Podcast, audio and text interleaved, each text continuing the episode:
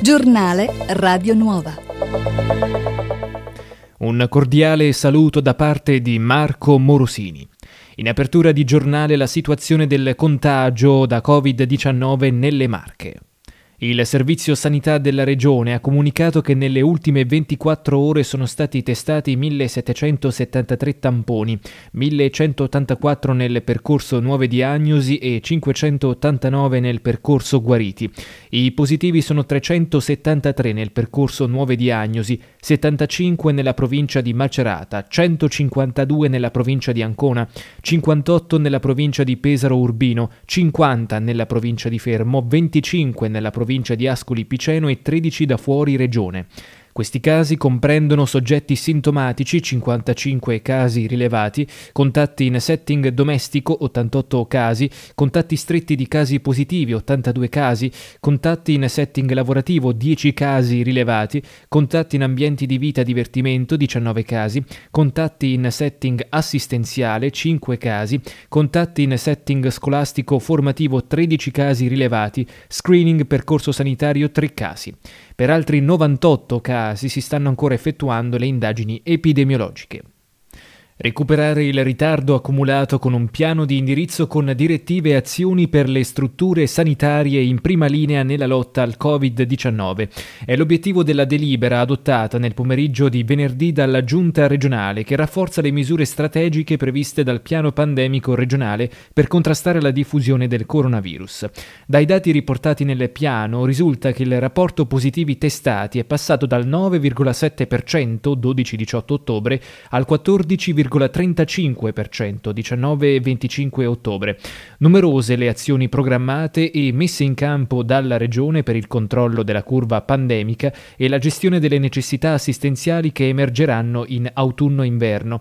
Prima di tutto quella di incrementare la dotazione giornaliera di tamponi 5.000 molecolari, 1.500 molecolari rapidi, 5.500 antigenici rapidi, il rafforzamento della campagna informativa ed educazionale sui comportamenti corretti da assumere, l'implementazione del sistema informatizzato regionale di raccolta e aggregazione dei dati clinici ed epidemiologici, il tracciamento dei contatti e la sorveglianza sanitaria tramite i dipartimenti di prevenzione.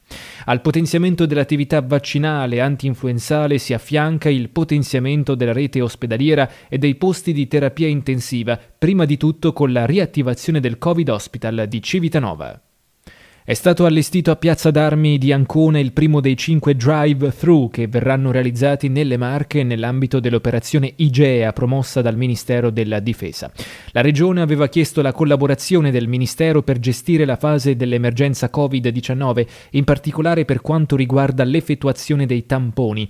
Gli altri quattro punti di prelievo verranno realizzati al Pala Indoor di Ancona, a Civitanova Marche, Macerata e Ascoli Piceno. Ogni struttura disporrà di un team composto da un medico militare e da due infermieri militari. Quello allestito nel parcheggio della Marina Militare di Ancona sarà gestito direttamente dalla Marina. I rimanenti collaboreranno con le rispettive aziende sanitarie per alternarsi con il personale civile. Il drive-thru di Piazza d'Armi è stato montato dai volontari del sistema di protezione civile della Regione Marche. I tamponi verranno processati dalla virologia di Torrette di Ancona. L'operazione Igea della difesa garantirà a livello nazionale 30.000 tamponi al giorno, svolti da 1.400 militari distribuiti in 200 team in corso di allestimento. Il commissario straordinario alla ricostruzione post-sisma Giovanni Legnini è positivo al Covid-19. Come stanno facendo centinaia di migliaia di cittadini nel nostro paese e milioni di persone nel mondo, scrive Legnini su Facebook, anch'io dovrò combattere questo maledetto virus, pur se sono asintomatico, e continuare ad adottare responsabilmente tutte le previste misure sanitarie, in primis l'isolamento. Il mio pensiero va a chi soffre e a chi lavora quotidianamente per garantire i servizi essenziali e l'assistenza. Poiché sto bene, lavorerò da casa, come ho fatto nelle ultime due settimane di quarantena, scrive ancora Legnini.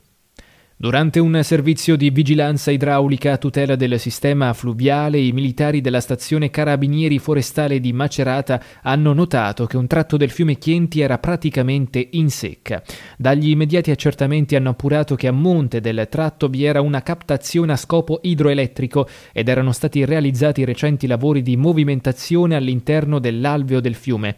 In particolare era stato realizzato un grosso terrapieno in ghiaia, in modo tale che l'acqua del fiume Chienti andasse tutta nel canale idroelettrico, al fine di aumentare la portata e di conseguenza la produzione di energia elettrica. Dalle successive indagini è emerso che i lavori erano stati effettuati senza richiedere lo specifico nulla osta idraulico e l'autorizzazione paesaggistica agli organi competenti. Sono stati deferiti all'autorità giudiziaria della Procura della Repubblica di Macerata per diversi reati che riguardano violazioni della normativa a tutela delle foreste, delle biodiversità, delle riserve naturali, del paesaggio e dell'ecosistema, il responsabile della ditta proprietaria della derivazione idroelettrica e il responsabile legale della ditta che ha eseguito i lavori. Si è conclusa ieri la due giorni maceratese del trekking urbano, l'iniziativa dedicata al turismo sostenibile promossa fin dal 2003 dal Comune di Siena, che per la diciassettesima edizione ha scelto il tema Come è verde la mia città. Nelle due giornate con Macerata Cammina nel Verde, il comune di Macerata ha proposto visite guidate nei parchi urbani di Villa Lauri e Fonte Scodella alla scoperta della loro storia e del patrimonio naturalistico in compagnia delle guide turistiche delle Marche associate a NGT. Con gli esperti dell'Istituto Agrario Garibaldi di Macerata, del collettivo Spiazzati e del CEA Fonte Scodella, ai partecipanti sono state svelate le specie arboree e floreali, le storie, gli aneddoti e le curiosità delle aree verdi cittadine. In rappresentanza delle guide turistiche delle Marche ascoltiamo le parole di Daniela Perroni. Da anni le, le, guide turistiche delle Marche collaborano con il comune di Macerata, ma questo grazie ad un accordo che l'Associazione Nazionale delle Guide Turistiche ha stilato con il comune di Siena, che è il comune capofila eh, del trekking nazionale. Quindi in base a questo accordo nel trekking urbano devono essere impiegate le figure professionali del turismo, quindi le guide turistiche eh, abilitate. E diciamo che per noi è l'occasione per scoprire e far scoprire nuovi siti, nuovi luoghi di, di Macerata, della città di Macerata fermata. La cultura non si ferma. La cultura non si ferma, insomma, cerchiamo di non farla fermare. Si chiama Local Stores, il nuovo portale di vendita online che sarà messo a disposizione gratuitamente per i prossimi 18 mesi dal comune di Recanati a tutti i commercianti della città leopardiana per vendere i propri prodotti ai cittadini recanatesi che potranno acquistare comodamente da casa in totale sicurezza e chiaramente anche a tutti gli utenti del mondo del web. Un servizio che sarà attivo 24 ore su 24 ed eliminerà le difficoltà degli acquirenti di recarsi fisicamente nei negozi una resilienza dei tempi attuali che abbiamo deciso di trasformare in un'opportunità per i nostri commercianti e una comodità per tutti i cittadini, ha dichiarato il sindaco di Recanati Antonio Bravi. Grazie all'innovazione e alla potenza del web vogliamo essere propositivi e migliorare la comunità di appartenenza facendo squadra. È stata riaperta sabato la chiesa di San Giacomo a Tolentino, danneggiata dal sisma del 2016. In questa situazione di fatica delle nostre parrocchie e realtà ecclesiali, aumentata anche dalle esigenze di distanziamento imposte dal Covid-19, abbiamo completamente riesaminato la situazione della chiesa di San Giacomo, finora data in uso al comune di Tolentino e chiusa fin dalla data del terremoto, così il vescovo di Macerata Nazareno Marconi. È emersa la possibilità, prosegue il vescovo, che con una spesa anticipata dalla diocesi si potesse riaprire l'edificio per un riutilizzo parziale con opere di messa in sicurezza. Si è cercato di provvedere perciò con la massima celerità e oggi la parrocchia di San Francesco può riappropriarsi di questo spazio adeguato alle attuali situazioni. Un'altra abitazione torna agibile dopo i lavori di ricostruzione che hanno fatto seguito alle scosse di terremoto del 2016 nel comune di San Severino Marche. Il sindaco Rosa Piermattei ha firmato la revoca dell'ordinanza con la quale aveva dichiarato non utilizzabile un intero immobile sito in località Marciano, comprendente tre abitazioni e due depositi agricoli.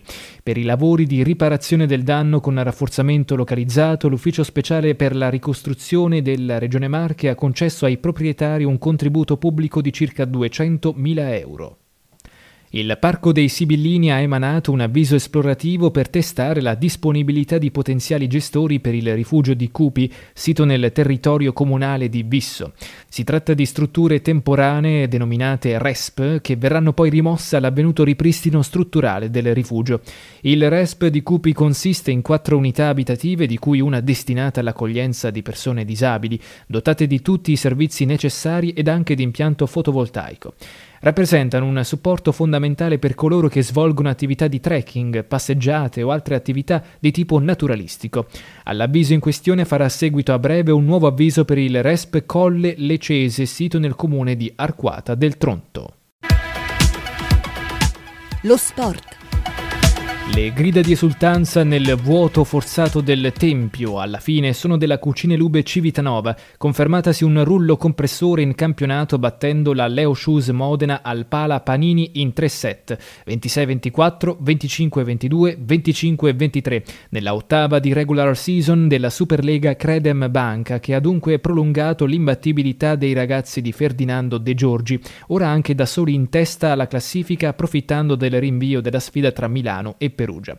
Nel primo parziale i campioni del mondo si inceppano, soffrendo oltremodo il servizio di Christensen che, prendendo di mira Leal, consente ai suoi di volare addirittura sul 12-8 a proprio favore. La reazione dei marchigiani non si fa attendere. Nel secondo set è ancora il servizio di Leal a spianare la strada alla Cucine Lube che conquista il primo break sul 13-11 proprio con un ace del bomber di passaporto brasiliano.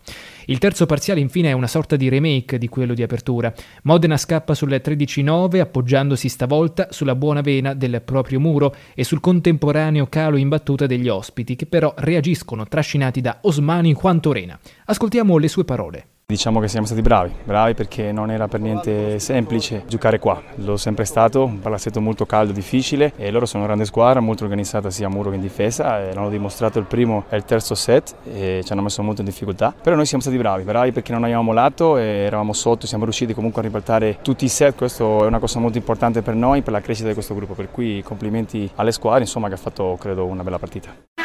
Il tempo nelle Marche. Previsioni meteo per la giornata di domani, martedì 3 novembre. Sulle Marche cielo sereno o poco nuvoloso, precipitazioni assenti. Temperature in lieve aumento nei valori minimi, venti deboli prevalentemente dai quadranti meridionali, mare quasi calmo, foschie o banchi di nebbia nei fondovalle generalmente durante le ore più fredde ma localmente persistenti. Ed è tutto per questa edizione del giornale radio da parte di Marco Morosini, grazie per la cortese attenzione e buon proseguimento con i nostri programmi. Giornale Radio Nuova.